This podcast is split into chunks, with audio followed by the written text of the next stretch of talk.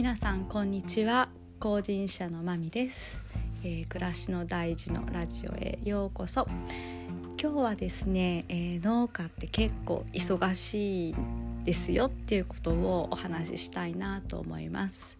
私自身は、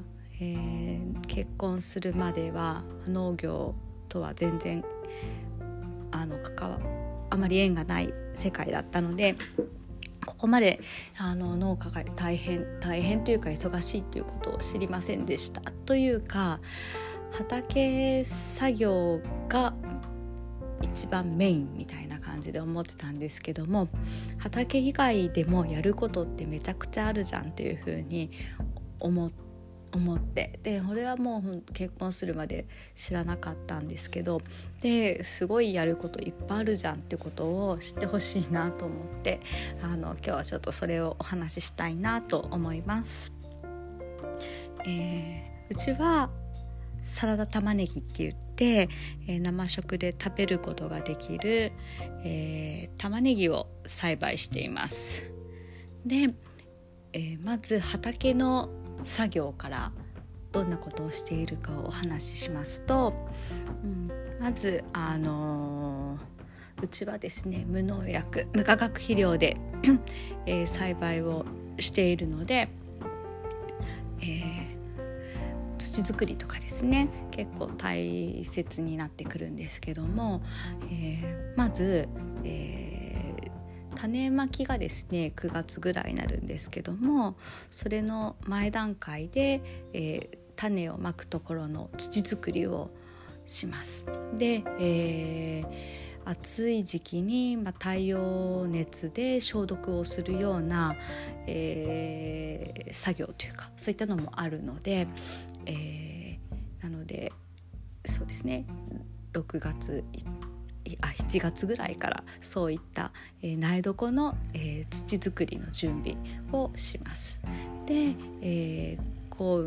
耘耕したりしながら行っていくんですけど、で種まきをして9月にで、それがですね成長するのをもうまだ9月ってすごい暑い時期なので水やりも1日に2回してますね。でなのでそういう苗の管理が一番大事というか、どんな美味しい玉ねぎができるかを決めるのも、苗次第みたいなところがあるので、そういった苗の管理をしながら、定植するのはまた別の畑なので、そこの土作りを行います。で、そこの土作りをしつつ、畝を立てて移植する準備をします。で、定植するのはだいたい10月から12月ぐらいになるんですけども、一本一本手作業で移植をしていきます。で、そういう移植の作業をしながら、雑草が出てきたら手で雑草を取ったり水やりをしたりで、まだ苗床に植えてる、苗の方も管理したりっていう作業がいろいろ同時進行で出てきます。で、それから、冬を越して春の2月ぐらいから4月ぐらいまでが収穫になるんですけども、収穫も手作業です。で、うちは2月から4月一気に植えて一気に抜くっていうことはしてなくて、リレー方式で今日はこの畝が収穫、今日はこの畝がいい時期に収穫、今日はここの畝がいい時期に収穫みたいな形で、1、2週間ずつぐらいずらしながら、植えてるので、そういった収穫作業をやっていきます。で、それが終わると、また土作りみたいな感じになるんですけど、デスクワークもいろいろあって、その間いろんな必要経費があるので、経理の作業をしますし、あと私たちは直販もしてるので、どんな商品をどんな風にお届けしたら一番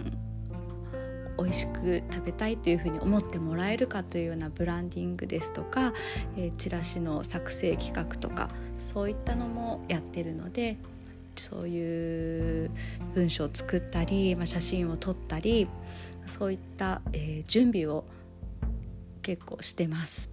デザイン含めてですね。で、それから、実際発送するってなったら、オンラインとか、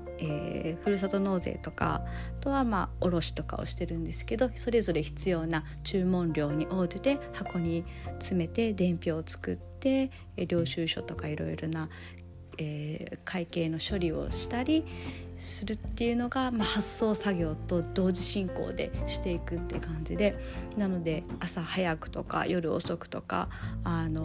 までですね、日中畑仕事とかでできない分、そういうのをやったりしてます。で、あとはそうですね、そんな感じですかね。